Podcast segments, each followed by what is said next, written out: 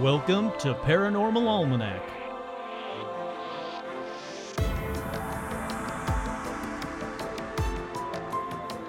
With your host, Kurt Sandvig.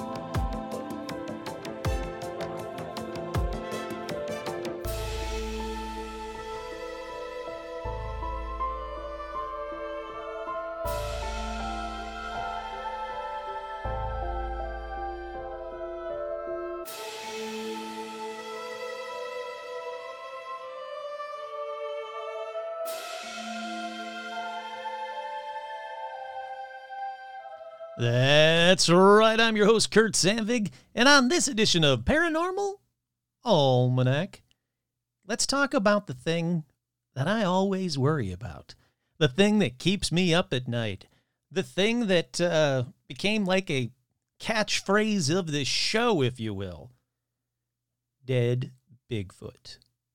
But first, as always, we have shout outs. That's right, we have shout outs going out to Matthew, Alicia, Derek, Becca, Joshua, or Josh, Alexis, Jen, Elizabeth, Void Tech, Steve, Sherry, Artmuffin, Trudy, Tim, Kenneth, Paul, Ricardo, Damien and Daniel, Jasmine, Ian, Eric, Brandon, Jen, Alexandra, Eek, George, Connie, Seth, Christine, Jason, Hayden, Cindy, Kim, Adam, Ashley, Erie the Cat, Fran, what's that?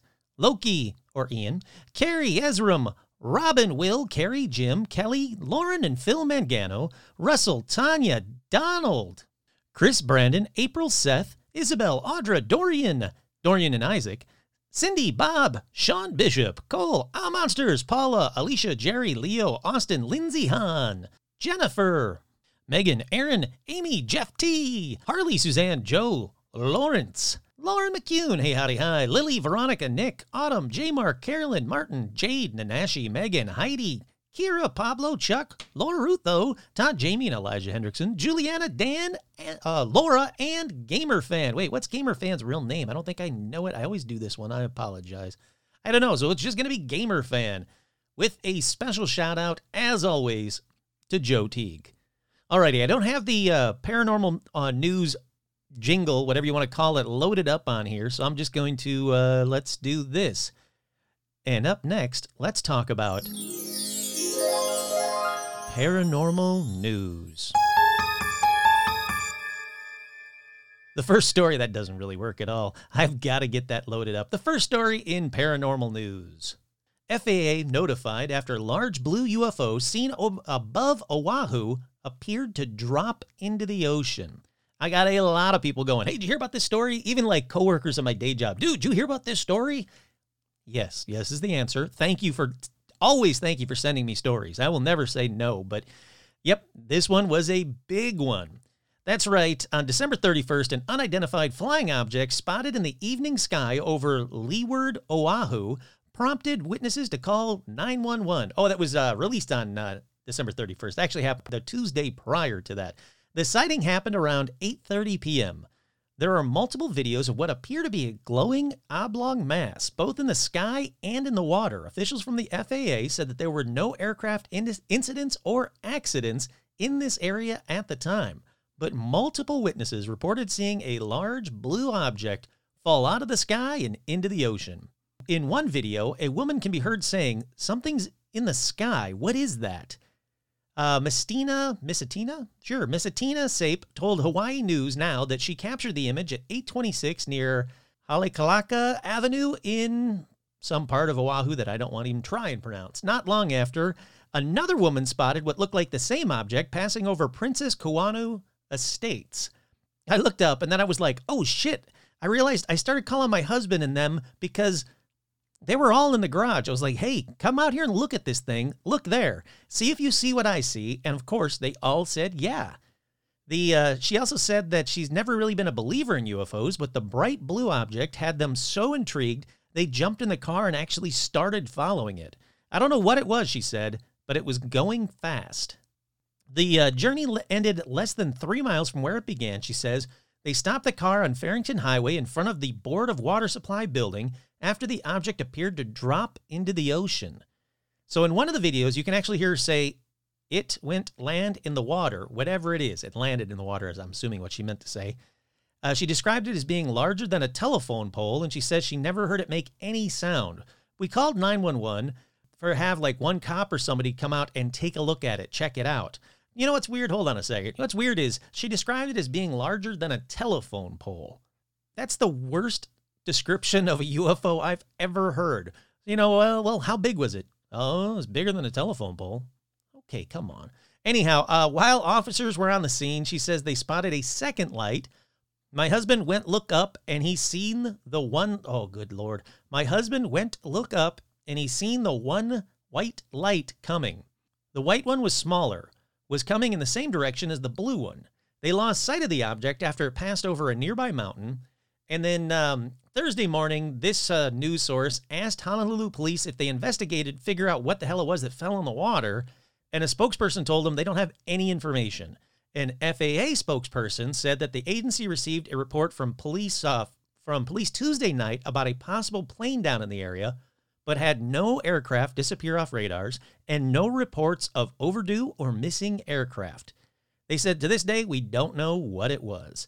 All right, now I'm going to hit play on this thing and see if you can actually hear this woman in the video because it's it's a bizarre video. It's a bright blue light coming down into the sky, into the water, from the sky into the water. I don't know what to make of it. Let's see. Nah, all right. It's not worth it. Uh, and she also mentioned the name of that beach. After she said it, I still could not tell you what the hell that beach was. But anyhow, so we've got a blue Hawaiian UFO. So obviously everybody was like, you know, making Elvis blue Hawaiian jokes about the UFO. And rightfully so. I don't know what the hell it was. It was bizarre looking. It was really weird. It did seem to fall into the ocean, and there did seem to be a second one. But yeah, there's a bunch of videos on YouTube. I'll see if I can find the main video, the one that I'm looking for, and I'll throw it up on the Facebook page as well. But it's definitely worth taking a look. Alrighty, up next in paranormal news. Space object likely came from an alien world, Harvard professor says. That's right, it's back. The, the one that I've talked about so many, many times. A Harvard University professor is making the case that we're probably not alone in the universe. Astronomer Avi Loeb's new book, Extraterrestrial, examines the 2017 flyby of a space object that he believes was truly out of this world. At first, people thought, well, it must be a rock, just like the asteroids or comets that we have seen before in the solar system, but as they got more data on it, it looks very weird. That's right, we're talking about the cigar shaped object dubbed Oumuamua. So, that's right, Oumuamua. Even though it was 2017, it came and went. It was really weird when it was here. It's gone. People are still talking about it. Like I said, this guy's a Harvard University professor. He says that uh, it was 10 times as long as it was wide, and it was traveling at speeds of 196,000 miles per hour. It didn't look like a comet, yet it behaved like uh, some like something that has an extra push. Now, NASA confirmed that it's the first object ever seen in our solar system that is known to have originated elsewhere, but NASA is saying officially its origins are unknown. Now, this guy is saying that the, in his book that the object was probably debris from an advanced alien technology, space junk from many, many light years away. It may have been a type of light sail propelled by sunlight, a technology that humans are currently developing for space exploration. It's possible that there's a lot of space junk out there, or that it's a probe.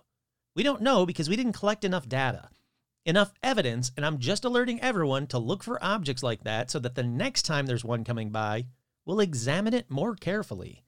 Now, he says it's time for researchers to look for potential messages in a bottle like Oumuamua instead of just searching for radio signals and others for, uh, from other civilizations. He said his ideas aren't popular in the scientific community right now. Uh, of course, they're not. Talking about potential extraterrestrial intelligence is, quote, out of the mainstream, and it should not be. We should be open minded and search for evidence rather than assume that everything we see in the sky must be rocks. So there you have it. Oumuamua back in the news, or still in news, I guess. Up next in paranormal news, another one that I got sent a bunch of times, and again, not angry about it. This is awesome. This is a next piece in disclosure. I know, I know. I keep talking about disclosure. It still isn't really happening. But again, disclosure is not going to be one thing. It's a bunch of these little things until everybody just goes, oh, yeah, okay, there's aliens. Yep, I get it. So this story is U.S. intelligence agencies have 180 days to share what they know about UFOs, thanks to the COVID 19 relief and spending bill. Now, this one came out on January uh, 8th, I think. It was also released again today. Basically, that um, that 2.3 trillion dollar coronavirus relief and government funding bill that was uh, went into law in December began the 180 day countdown for U.S. intelligence agencies to tell Congress what they know about UFOs. Yeah, that was slipped in to the coronavirus relief and government funding bill. The Director of National Intelligence and the Secretary of Defense have less than six months now to, to provide the Congressional Intelligence and Armed Service Committees with an unclassified report about unidentified aerial phenomena. Again, this was a stipulation that was tucked into the committee comment section of the Intelligence Authorization Act for fiscal year 2021. Now, the report must contain detailed analyses of UFO data and intelligence collected by the Office of Naval Intelligence. Now, that's that um, Unidentified Aerial Phenomena Task Force and also the FBI. So, it should also describe in detail an interagency process for ensuring timely data collection and centralized analysis of all unidentified aerial phenomena reporting for the federal government. That's insane. Absolutely insane that this thing is just slipped into a bill and the clock is already ticking. It's already down 30 days. So let's see. A spokesperson, spokesperson for the Office of the Director of National Intelligence confirmed the news. They said, yep, it's real. The clock is started. We're going to get there, guys. Don't worry. It's coming and it's coming quick. Now, do I think that in 150 days, what, what's left on the clock, we're going to get a report that says, here is everything the U.S. government knows about UFOs? Hell no. Not even close. But this kind of stuff is pushing us in the right direction. It's pushing us towards disclosure. This kind of stuff is only going to help us get all the info that we could possibly ever get, like more than we've ever gotten before, about UFOs. And I'm excited. I'm really excited to see what happens in, like I say, about 150 days. If they actually go through with it, or if they just say, sorry, everything is just too still still too top secret. We can't release any of it, which again is a possibility. If they think there's a threat to national security, they can just say, "Sorry, we can't release any of it." Okay. Up next in paranormal news is one that I'm a little bit excited about and a whole lot of pissed about because I am supposed to be going there. If it wasn't for the pandemic, I already would have gone there. That's right. Ghost adventurer Zak Bagans faced, quote, extremely terrifying poltergeist activity at the Cecil Hotel. That's right, that infamous Los Angeles hotel. There's a two hour premiere uh, special that's going to premiere on Discovery Plus. And um, yeah, he got in there. I was supposed to be the one to get in there. It says for a decade, Zak Bagans has been trying to investigate the infamous Cecil Hotel. This is the site of multiple suicides, murders, and a satanic worshiping over the years. The hotel has inspired books, films, and even a season of American Horror Story. Now, Bagans and his team take on the property for a two hour Ghost Adventure special launching on the new Discovery Plus streaming service. I was literally shocked when we finally got permission to do this, he says. They said this is the first and the last time that we will ever allow a paranormal investigation, and they shut the place down to the public which made it more badass. F you. I had it. I was there. They said I could come in and I could investigate and I could do a podcast from a room of my choice at the Cecil Hotel. So I'm very curious to see if now my deal is, you know, to the wind, if Zak Bagans paid for, quote, the exclusivity of doing this. They said while the team was already drawn to the hotel's dark history, including its connection to serial killer Richard Ramirez, who lived in the hotel during the 80s, they are even more compelled to investigate the mysterious 2013 death of Elisa Lam, whose body was found in the hotel's rooftops water tanks. Yep. That's why I want. I mean, that's uh, one of the reasons I really wanted to go. I wanted to do live, well, not live, but on video, the quote elevator game, which is a creepy pasta thing about what happened to Elisa Lam and what it was supposed to do. And, you know, if you do it right, you get sent into an alternate reality. It's really bizarre. But again, now, now I don't know if I'm going to have the ability to do it. Anyhow, Zak says, uh, that death has stuck with me throughout the years, and that something really drew me to the hotel. I wanted to try to explore the theory that she might have been influenced by something, some kind of dark entity possibly conjured by a serial killer like Richard Ramirez, who is said to have done rituals on the very roof where they discovered her body. Except, no, he didn't. There is no proof that Richard Ramirez ever did rituals on the roof of the Cecil Hotel. First BS of the story. Well, kind of. First. During their two night investigation, the team retraced Lam's steps, including the elevator, where disturbing security camera footage captured her exhibiting odd behavior shortly before her disappearance and death.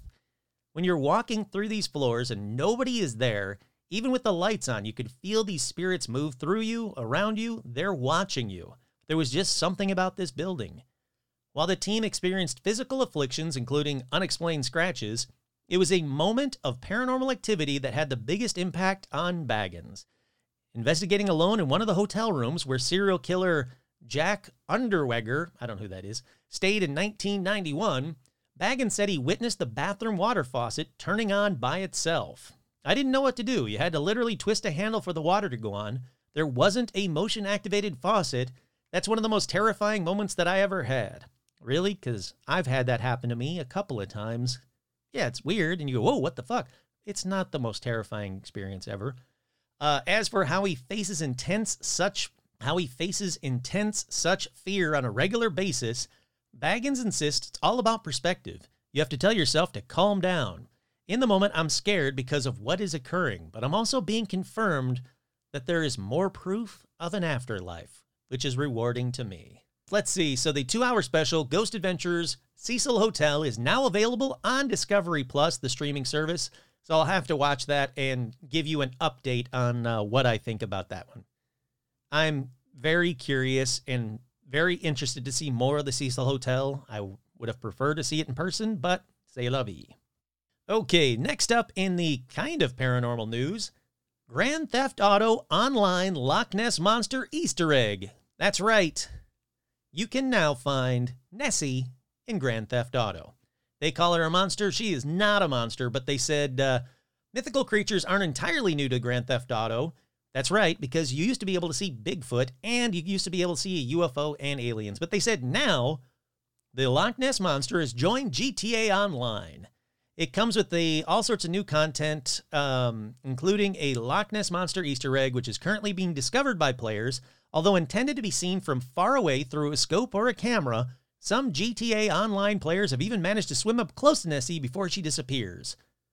So that's cool. That's about all the story. I'm not going to go deep into detail. They have a photo of it. It looks freaking awesome. It kind of makes me want to play that game again just to get this. I did do the Bigfoot one. I've also seen the uh, the UFO one. The Bigfoot one is really hard to do. Um, it's you know it's an Easter egg. It's supposed to be hard to do, but I'm very excited to see the Loch Ness monster as well. Not a monster. Okay, up next in paranormal news. My God, do I still have more? Holy crap! Um, up next in paranormal news, was that a dropped call from ET? A spooky radio signal showed up after a radio telescope was aimed at the next star over from our sun. Uh, let's see, it's some sort of technological signal. The question is whether it's Earth technology or technology from somewhere out yonder, said Sofia Sheikh, a graduate student at Pennsylvania State University, leading a team studying the signal and trying to decipher its origin. She's part of Breakthrough Listen, a $100 million effort funded by a Russian billionaire to find alien radio waves. The project has now stumbled upon its most intriguing pay dirt yet. Proxima Centauri is an inviting prospect for Out Yonder. It's the closest known star to the Sun, and it's part of a triple star system known as Alpha Centauri. Proxima has at least two planets, one of which is a rocky world, blah, blah, blah. It doesn't matter. The radio signal, here we go. It uh, was detected in spring of 2019 and reported earlier and it's in many ways the stuff of dreams for alien hunters. It was a narrow band signal with a frequency of 982.02 megahertz as recorded on the Parkes Observatory in Australia. Nature, whether an exploding car, uh, exploding car, whether an exploding star or geomagnetic storm, tends to broadcast on wide ranges of frequencies, but this signal appears to only show up in our data when we're looking in the direction of Proxima Centauri, which is very exciting. That's a threshold that's never been passed by any signal we've seen previously, including the WOW signal, but there's a lot we have to do.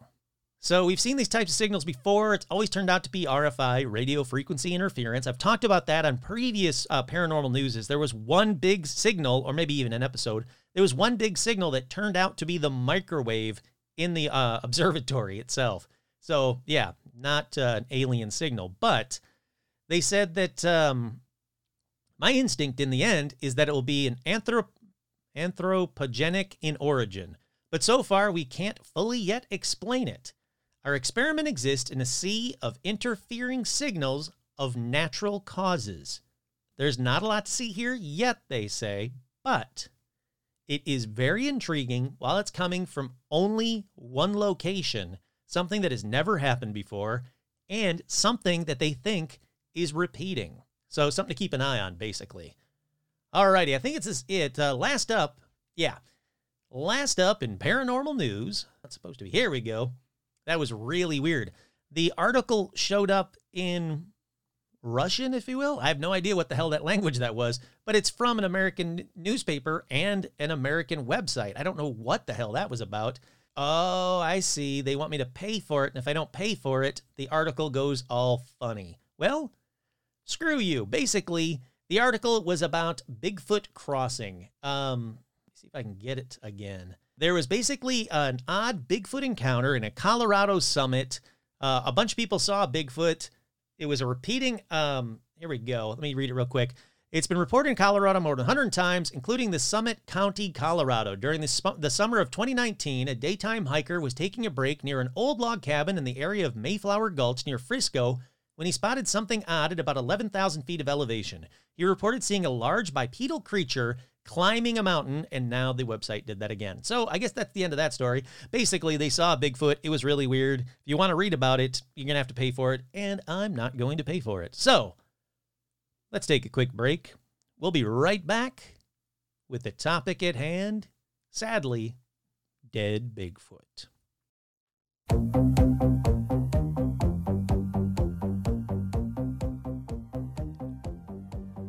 We are back. Now, there's a lot of people that say that they won't believe in Bigfoot until there's a body.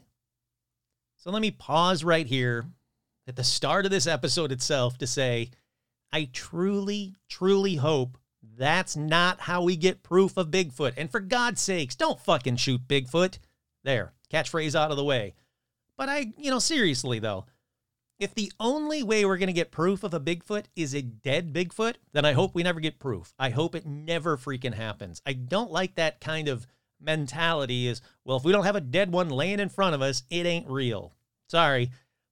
I've been to the zoo. I've seen a gorilla. I don't need to see a dead gorilla to know that I've seen a gorilla. All right, so why hasn't there been a body recovered yet, though? That's the big question. Well, maybe just maybe there has. Now, it's a big maybe, but still, it is a maybe.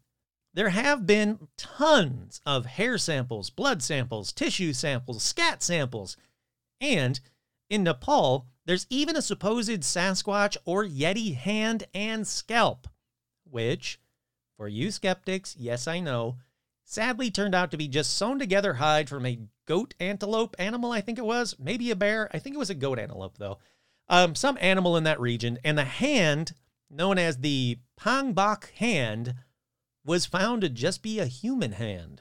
Sadly, the first one up on this list, dead Bigfoot body parts, both turned out to be fake, or turned out to be not Bigfoot. But how about real dead Bigfoot bodies? That's what this episode is all about. Has there ever been a Bigfoot body recovered? If so, what happened to it? Was it real? Was it fake? Did it turn out to be a costume? Did it turn out to be a bear, a monkey, a really hairy guy? Whatever it turned out to be, What I'm talking about, the dead Bigfoot body, is the smoking gun of the Bigfoot community, the huge missing piece for actual proof. Let's take a look and see if we've ever had a Bigfoot body for real. Now, the first one goes all the way back to October 1886 in Maine, which is already astounding to me that I really thought that the first Bigfoot body we would find would be post the Gimlin Patterson film, you know, the, the post Bigfoot craze. But it turns out no. This one goes back to October 1886. Now, the newspapers at the time were all talking about the Statue of Liberty being dedicated in New York, so this story didn't even make headline news. But it did get printed in a bunch of New England newspapers, including the Waterville Sentinel, the Wilton Record, and the Industrial Journal of Bangor. Now, the story was about an encounter with a deadly creature in the woods. It was about 10 feet tall and only described as, quote, a wild man with huge arms, seven foot long arms to be exact, and covered in dark fur. So they didn't even have a word for Bigfoot in this newspaper article yet. They just called him the wild man. Now, again, he's covered in fur, he's huge, tall, huge long arms, and it apparently attacked an quote and uh, a it apparently attacked a quote an affrighted Frenchman from over the line, basically meaning a French Canadian. He arrived into the town of Elm City saying, the Frenchman's story, which is implicitly believed, is that three men were camping out in the woods about a hundred miles north of Moosehead Lake. Moosehead Lake. Two of the campers were away from the camp for a week and came back to find the dead body of their companion. Now, the French Canadian and other campers discovered their friend was dead, so they went out in the woods to find his killer. They said, quote, be it man or beast.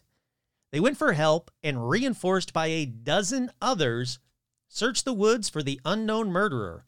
It proved to be a terrible wild man, 10 feet tall, with arms 7 feet in length, covered in long brown hair. The party fired several shots at him and finally succeeded in reaching a fatal spot, laying the monster low. That's right, they fucking shot Bigfoot. They had to fire several shots at him, and then they had finally reached the fatal spot, laying the monster low. Oh, that's brutal.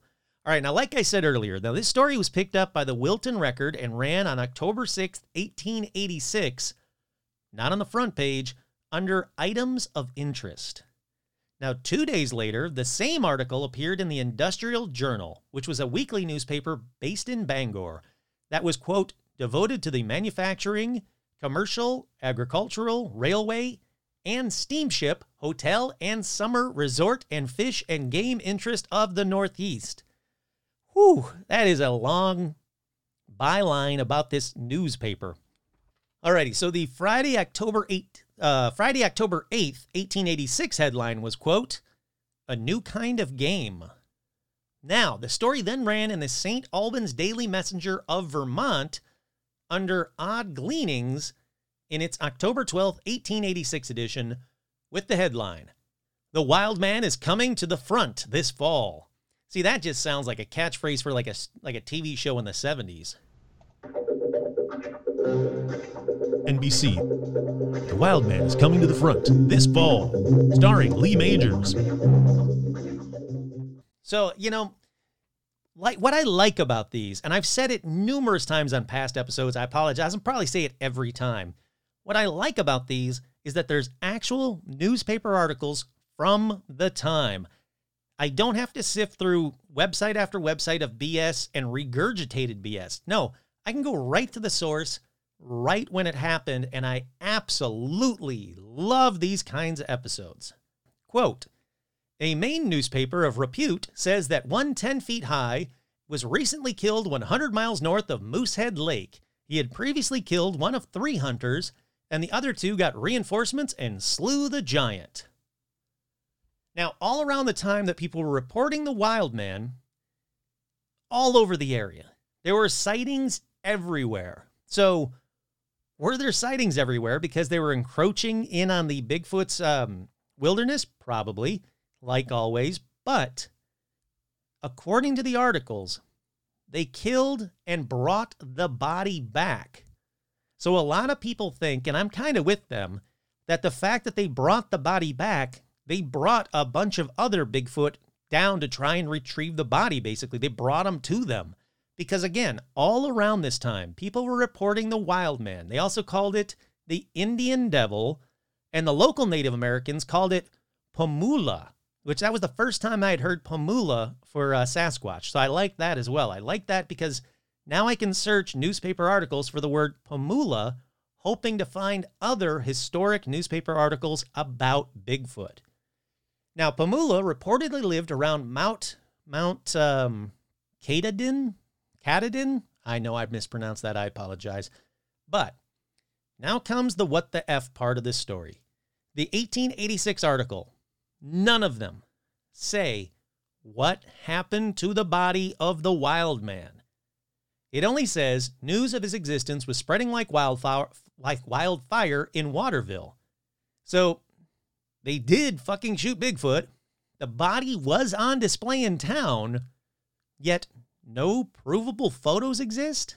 Now, look, you can Google 1886 body, Bigfoot body, and there are photos online, but I can't track them back to any reputable site or news article.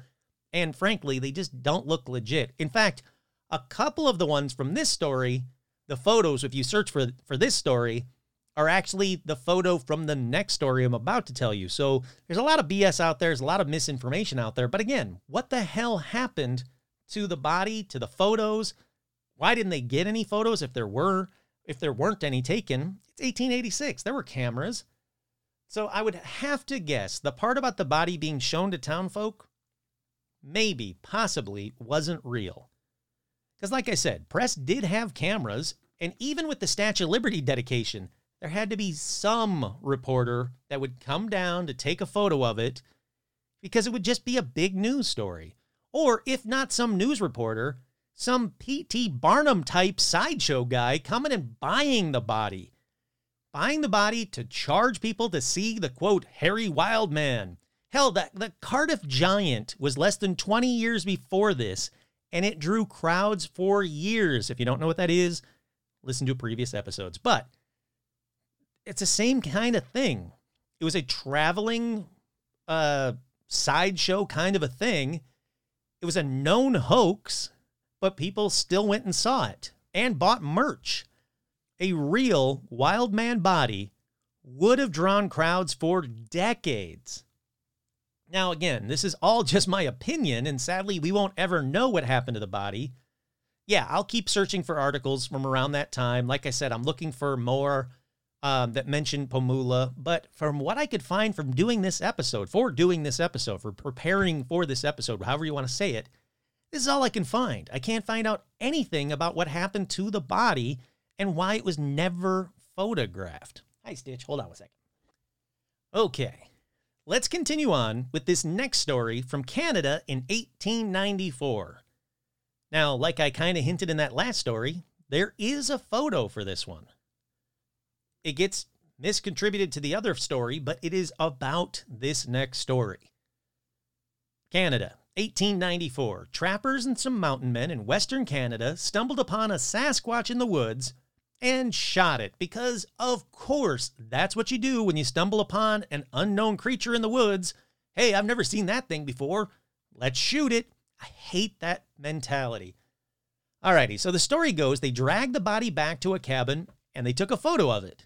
Now, the photo is still online today. It shows a dead Bigfoot lying face down in the snow. Its hands are by its sides with some rope or something around the wrists.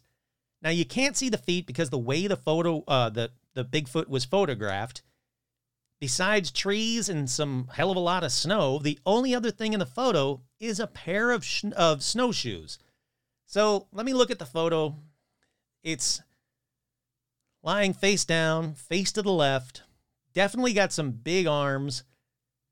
Could it be like a deformed bear?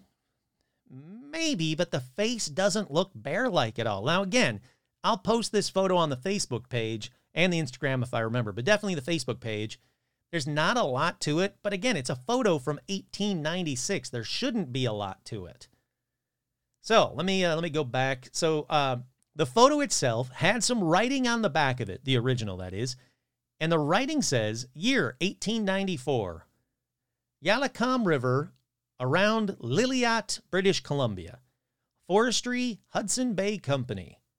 They took the picture, and the guy that was in the picture went and stole them back from the Forestry Records, Hudson Bay Company.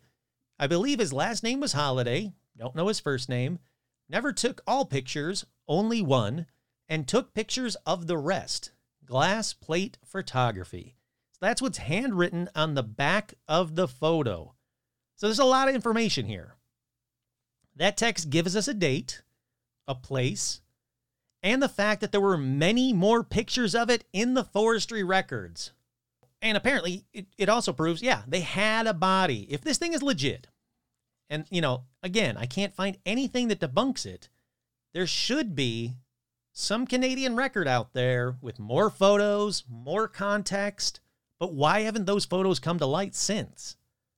You got to remember, 18 what 94 96 whatever it was getting a photographer and his equipment to the location should have been a big deal there should be records of that so who was the photographer no idea but internet sleuths have figured out where the photo was probably taken again it was a place called rupert's land why they think that is rupert's land and the hudson bay company had their headquarters at the york factory now we know because the back of the photo it was in Lillooet, British Columbia.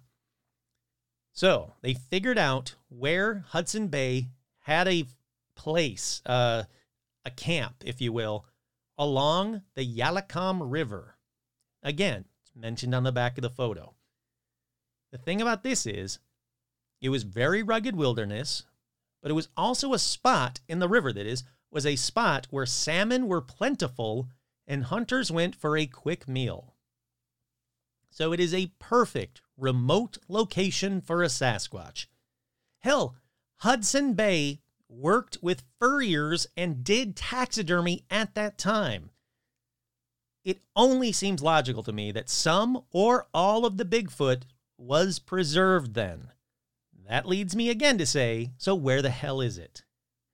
Why the tinfoil hat theory of a cover up of a Bigfoot? why the Canadian government or whomever said, nope, no one can know about this Bigfoot that was killed in 1894. I just don't get it.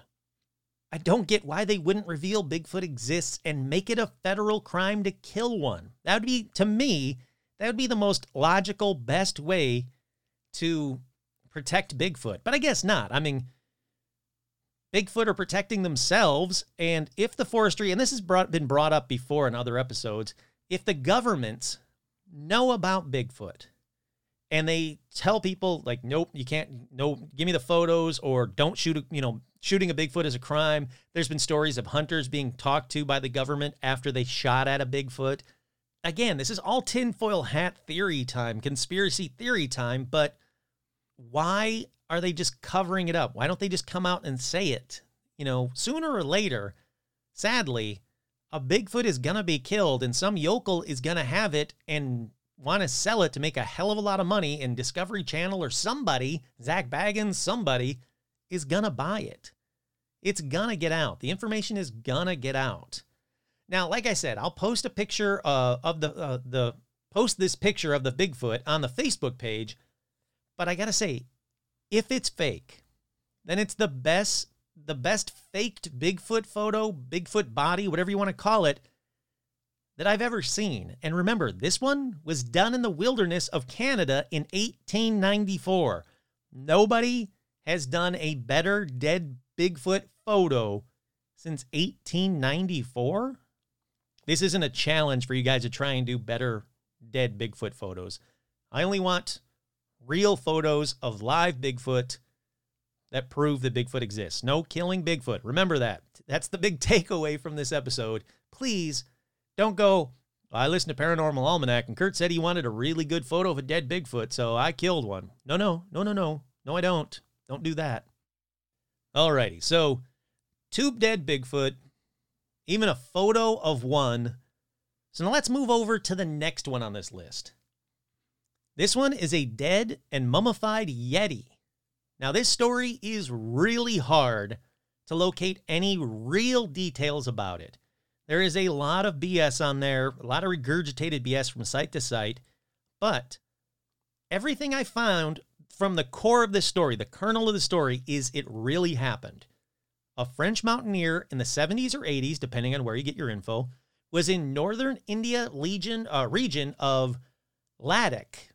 Now, while there, he befriended some locals and they told him stories of the Yeti. He was fascinated by these stories, and even more so when they said they could take him to the body, a mummified body, of the Yeti itself. Now, he was allowed to take one single hair from the mummy. Again, depending where you get your info, he stole it, he smuggled it. Some say they just went, Yeah, you can take a hair. I don't care. There's a bunch laying on the ground. Take one. But he managed to take one single hair from the mummified body of a Yeti. Now, that hair was taken to um, taken for DNA analysis, and this hair and another hair from a Yeti in Bhutan were both sampled by the same organization, and the two samples matched the genetic signature of a polar bear jawbone that was found in the Norwegian Arctic and is thought to be at least 40,000 years old. So, is the Yeti some form of prehistoric bear? Well, if you've heard previous episodes, that is the leading theory about the Yeti. But again, that's fine. That's all well and good. But I want to know what the hell happened to the mummified Yeti? If this guy recently, 70s or 80s, you know, within our lifetimes, recent history, was able to just go, oh, yeah, you got a mummified Yeti? Well, I like Yeti. I want to see it. And then the townspeople are like, yeah, sure, come and see it. Where is it? I want to see it. Hey, townspeople, hey, listeners, if I have any listeners in the northern Indian region of Ladakh, I'm sure I mispronounced that and I apologize. I'm very interested in Yeti. Please send me a hand from a mummified Yeti. I'll get you an address. If you can do that, I'll get you an address. Or better yet, fly me out there and I'll take a look at the mummified Yeti myself because that sounds cool as shit to me. And again, how come this isn't the biggest tourist attraction in northern Indian mountains? You know how many people would travel around the world to see a mummified Yeti? Again, it's like that P.T. Barnum's thing, but nowadays people are still suckers. They'll still go. And if it's real, fuck, even more so. Are you kidding me? I want to see it. Again, it's just so frustrating to know that bodies are out there somewhere that people have seen but aren't there for display, aren't there for scientific proof. Hell, if we still had that body from 1894, they could do all the research they wanted on that body. Boom, proof that Yetis or proof that Sasquatches exist. It's already dead. It's long dead. Sad that it was shot for just walking through the woods, but all right, 1894 dead Sasquatch sucks, but yes. Let's use that body for science and science to go, oh shit, yep, Bigfoot exists. Bam, done. No need to kill another one. Alrighty, so with that, with every article or story of a real Bigfoot body, there are, no joke, a minimum of 10 fake ones out there. And I'm, I'm probably lowballing it, to be honest with you. So, for the skeptics, Let's talk about the people that ruin it for the entire Sasquatch community. Now, the first one I'm pretty sure you'll remember. It was a dead, dead Bigfoot. It was frozen in a block of ice in a freezer from 2008. Remember, this is bullshit. Matthew Whitton and Rick Dyer, a pair of Bigfoot hunters, hoaxers, from North, uh, North Georgia, said they found the creature's body in a wooded area and spotted several other Bigfoot around it. Now, they managed to scare off the live Bigfoot and they carried off the body. The frozen, fake Bigfoot was seven feet, seven inches tall, and weighed more than 500 pounds. The two even said they had DNA testing, DNA evidence along with the body. And they were like, hey, look, we're going to do a big press uh, release about this thing. You guys can all come and see the body. Give me a lot of money. And yeah, you can do whatever you want to the body, but we've already had DNA evidence done on it. It's real. It's an unknown species, never been seen before. It's from an accredited place, blah, blah, blah. So, the only person we would allow to come down and verify the body was real Bigfoot hunter Tom Biscardi. This is part of their BS press release. DNA tests on the body have begun, and quote, extensive scientific studies will be done on the body by scientists, including a molecular biologist, an anthropologist, and a paleontologist. I don't get what their grand plan was. I mean, obviously, their grand plan was to get a shit ton of money real quick and do a TV show about it, but that's a very short sighted endgame because basically what happened was that these people that went down to look at it for this TV show said, oh, hey, look, there's a little piece of fur that's from the, the thawing of the ice that's already thawed. Huh. Well, that fur feels really fake like crappy Bigfoot costume fake. I'm going to try and melt it. Sure enough, it didn't burn like real hair or fur would do.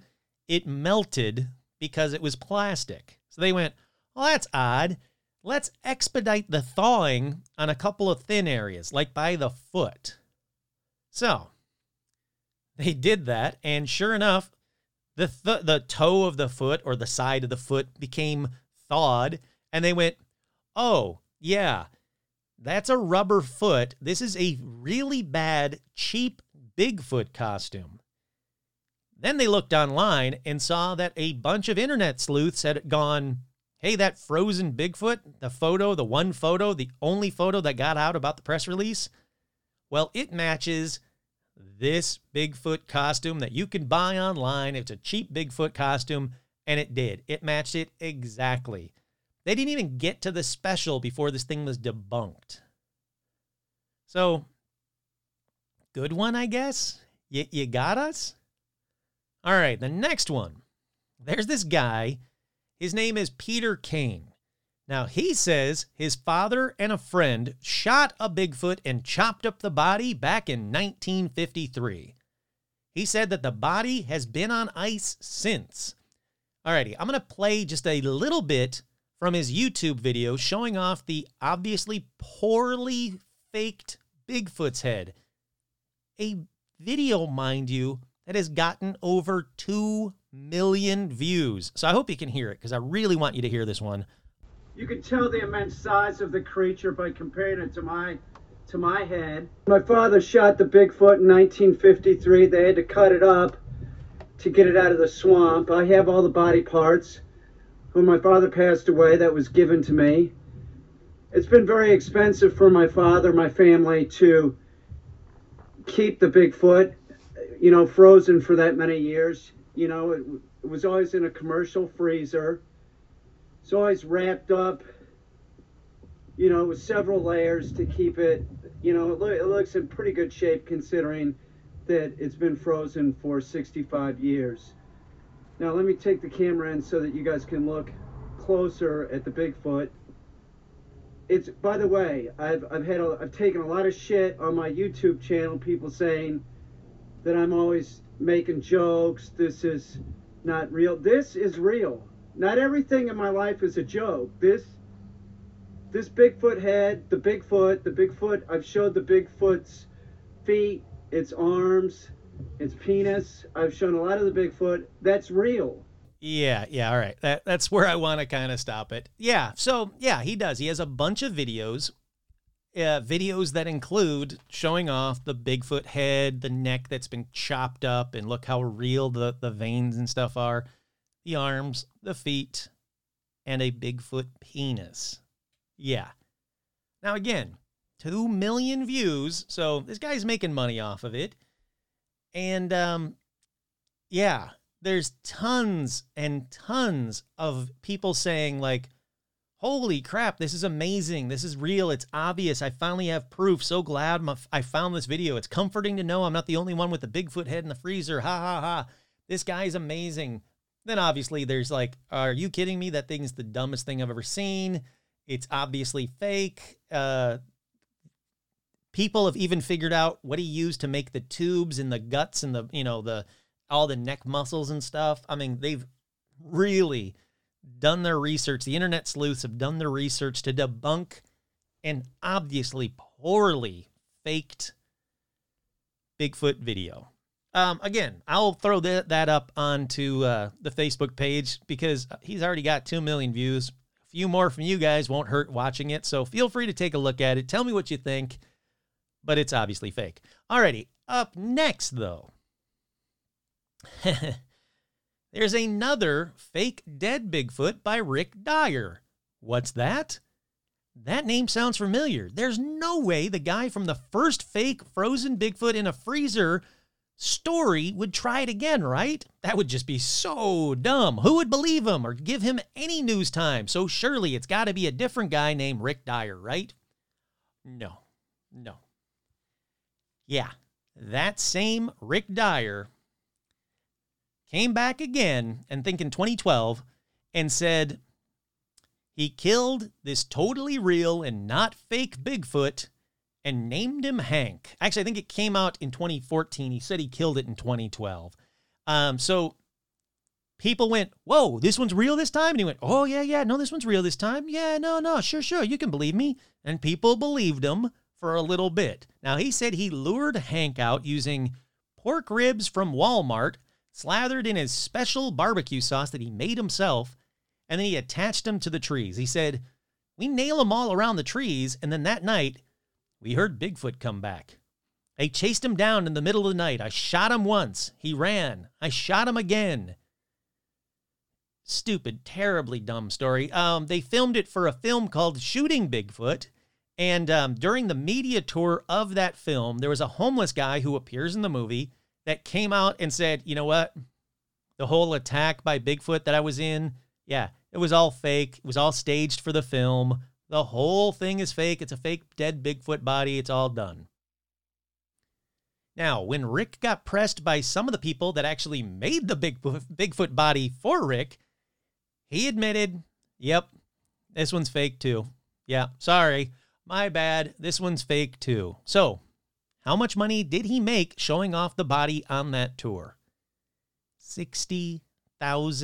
$60,000 this guy made twice now with two fake Bigfoot. Yeah, F this guy. Now, after Rick Dyer said, okay, all right, all right, yeah, you got me. This body's fake too. But I actually did shoot and kill a Bigfoot in San Antonio in 2012, but I don't want to take out the real body on tour because it would get stolen. So, yeah, no, I did do it, but this is just another fake body. All right, heads up. Heads up to everybody listening. If you take anything else away from this episode, if this guy does it again, let me say on record, nope, that Bigfoot body is fake too. Put that in big bold letters. Paranormal Almanac. Nope, that Bigfoot body is fake too. I don't even need to see it. I'm guaranteeing that I'm correct. Alrighty, moving on. There was the time that a guy tried to hoax the world dressed as Bigfoot. And, well, the title of this episode is Dead Bigfoot. So, guess what happened to him? If you said he died, yup, here's the article. Man apparently attempting Bigfoot hoax killed on Montana highway. This one happened in 2012. A man wearing a bushy, military style camouflage suit in an apparent attempt to impersonate the mythical creature, well, he's not mythical, Bigfoot, has died after being struck on a Montana highway by two cars, police said. Randy Lee Tenley was dressed in a ghillie suit, an outfit favored by military snipers and game hunters, and standing in the middle of the southbound lane on U.S. Highway 93 near Kalispell on Sunday when he was struck twice in quick succession. From what I understand, at least one of his friends said that he was trying to induce a Sasquatch sighting by using the suit along the highway. Now, this is a first for me for 20 years on highway patrol. It's just strange. Tenley was first hit by a car driven by a 15 year old girl. They're allowed to drive in Montana with learning permit. And a second car by a second car driven by a 17 year old girl moments later. I apologize. I know I shouldn't be laughing. This guy died and it's really sad and tragic. But also, come on, man. This guy tries to be a Sasquatch, stands in the middle of the road, And then he's hit by two girls driving their cars, like two girls that just got their licenses. That are probably still to this day traumatized by it. Now, police said they don't know which impact killed him. Um, yeah. Friends of his told the Montana Highway Patrol that the man had attempted a similar hoax before, but never along the highway. Yeah. Yeah. Again, I don't know. I, I don't want to make light of a man's death, but come on, man. You stand in the road in a ghillie suit trying to be a Bigfoot and you get hit by two cars? That's on you, man. I'm sorry, but that's on you. Alrighty, let's keep on keeping on because we're almost out of time. Then there's the time a president actively hunted Bigfoot. I think I might have talked about this on a previous episode, but I couldn't find it, so I wanted to make sure I talked about it here. Theodore Roosevelt wrote in an 1893 memoir called The Wilderness Hunter. He basically told stories of hunting in Montana and Wyoming in it, but he told a story in the memoir.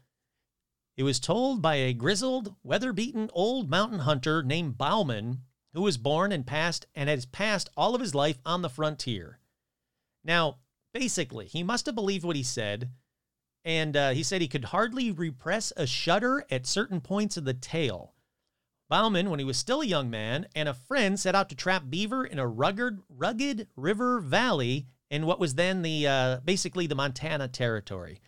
They went up a mountain's pass where a year before a lone trapper had been killed by an unidentified beast. The half eaten remains being afterwards found by some mining prospectors who had passed this camp only the night before. They left their horses at the foot of the pass and climbed up a small glade where they pitched camp. With some hours of daylight remaining, they went out to set their beaver traps in the stream and returned to camp just as the sun dipped behind the screen of pines. With the shock, they found their lean to flattened and contents of their pack scattered among bear like footprints in the earth. So it's probably a bear, right? Well, get this. Bauman's companion made a torch from campfire and peered at the tracks. He said, This isn't a bear. I don't know what it is, but this quote unquote bear has been walking on two legs. Now, Bauman laughed, the, uh, laughed off this idea. The two trappers soon went to sleep in their, you know, lean tos again. But Bauman was awakened in the night by a horrible stench and the fleeting shadow of, quote, a great body in the entrance of their shelter. So, skunk scent. That's a very big Bigfoot indicator. Huge, tall body on two feet. He says he shot his rifle and the beast retreated into the forest. Now, the following day, after long hours at the stream checking their traps, the two hunters returned to camp and found their lean to destroyed again. The same footprints all around the camp, but they went off towards a brook where they appeared as if on snow. Now, Bauman had to admit, whatever the creature it was, it did walk on two legs only and had huge footprints. So, again, they try to sleep that night, but there's a bunch of twig snapping in the area around them. Something was out there in the woods. They heard screams, they heard howls, and uh, the trappers said that they knew that it was right there because they could hear it howling and they could hear the howl echo through the woods. So Bauman and his friend decide the next morning would be their last. They were like, that's it. Screw the beavers. We're out of here. So they gather their their empty traps from the stream. They uh they uh blah blah blah um yet the sun shone brightly in a clearing as they packed their bags and the fears the previous night began to seem silly. Bauman volunteered to retrieve the last three traps from a nearby river, which ended up taking a few hours. So he returns to the camp and it says he returned to a scene of horror. The still warm body of his friend was leaning against a tree with four awful fang marks piercing his broken neck. The same telltale footprints surrounded the unfortunate victim. The beast had not devoured the flesh, but merely romped and gamboled through it, rock, romped and gamboled round it in uncouth, ferocious glee. The hunter had become the hunted. That's what it said in the book. All right. Again, you kind of go off the checklist. You, skunk smell, howls and screams in the woods, breaking branches and, and twigs and stuff just in the distance, you know, like just in the darkness while they, these guys are around the campfire. walked only on two legs, huge, huge um, footprints, covered in fur, walked on two legs like a man. They saw him and they, they could actually see him. So it doesn't really sound like a bear, but was it really a Bigfoot that killed this guy? Because that attack sounds like a bear attack to me. I don't think bears eat their. I don't know if a bear kills a guy, does he eat him as well? I really don't know, but I've never heard of a Bigfoot biting someone to death, you know, breaking their neck and biting someone and trampling them and all that crap. So I don't know what to think about that one. But it does really have a lot of the same indicators of Bigfoot. So like I said, it's not a typical bear attack. Also, Roosevelt was hunting all through that area. He knew about bears. A bear story would have been like, "Oh yeah, big deal. I know about bears." Hell, Teddy Roosevelt. That's where the word that's where the name Teddy Bear came from. Like he knew about bears. This story was so like such a thrilling tale or a shocking tale for him that he wrote about it in his memoirs he didn't do it to fill space. He was genuinely intrigued by this story. So again, it doesn't sound to me like a typical bear attack just for that reason alone. Alrighty, last but not least, no dead ones in this story, but even Putin has seen a Yeti. That's right. This came up in a side story um, when I was researching this episode, and I was like, well, screw it. I got to throw this in there real quick. It's a very short story. Uh, Putin said in April 2016 that he actually saw a family of Yetis while on a helicopter trip over the remote Siberian mountains. The Kremlin press service announced that they would be releasing photos of the sighting, but then never did. That's it. That's the whole story. Putin saw a whole family of Yeti. So there you have it. Not a ton of Bigfoot bodies but still, a few throughout history. Now, again, while doing this episode, I really kind of tried to focus on just Bigfoot, and then I went to Yeti for a couple of them, but but just Bigfoot. So I didn't do the Orang Pendek stories, which I've talked about before, where one was hit by a car and they had a body for a short time. He was still alive, but they had him in captivity for a short time and then it got away. So around the world, Bigfoot are being captured or held. I just did that really really messed up story about those guys that um, that kept a Bigfoot captive, and actually a bunch of them had sex with it, and the Bigfoot had children, half human, half Bigfoot children. There's a lot of very bizarre Bigfoot stories still out there. But dead Bigfoot bodies are hard to come by. And I don't know why. Again, I get it. Like, it's that same thing. Like, you know, you never find a mountain lion's body in the woods. Why? Because as soon as it dies, or they usually go off somewhere far away to die, but as soon as it dies, other creatures in the woods start going after that body. They start dismantling it pretty damn quick. There's a shit ton of dead deer out there, but you don't see a shit ton of dead deer in the woods because scavengers come and they take it away. Now, that's on top of the fact that a lot of people say that Bigfoot bury their dead. So, you might you might have walked over a Bigfoot grave and never knew it. If you go hiking, that is. If you, you know, just live in New York City, then chances are pretty slim you walked over a, a Bigfoot grave. But still, chances aren't zero. Chances are small, but they're never zero.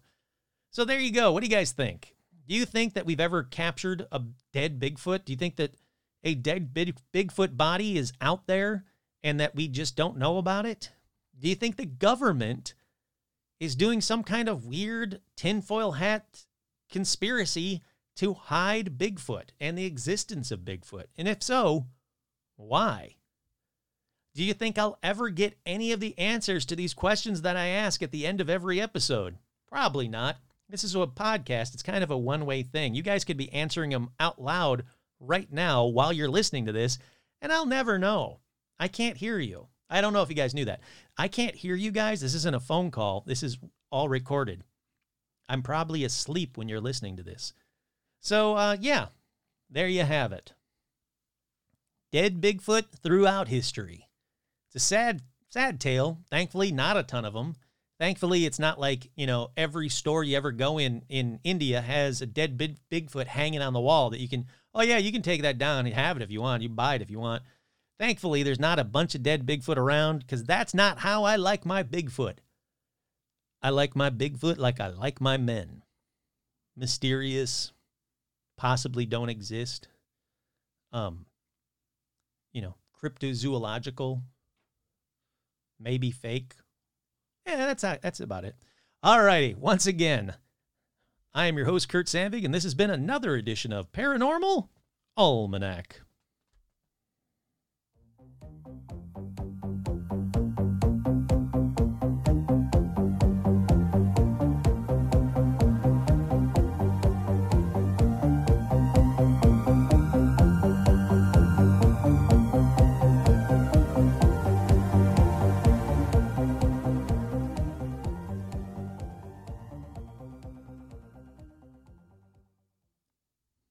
City Passage Bureau.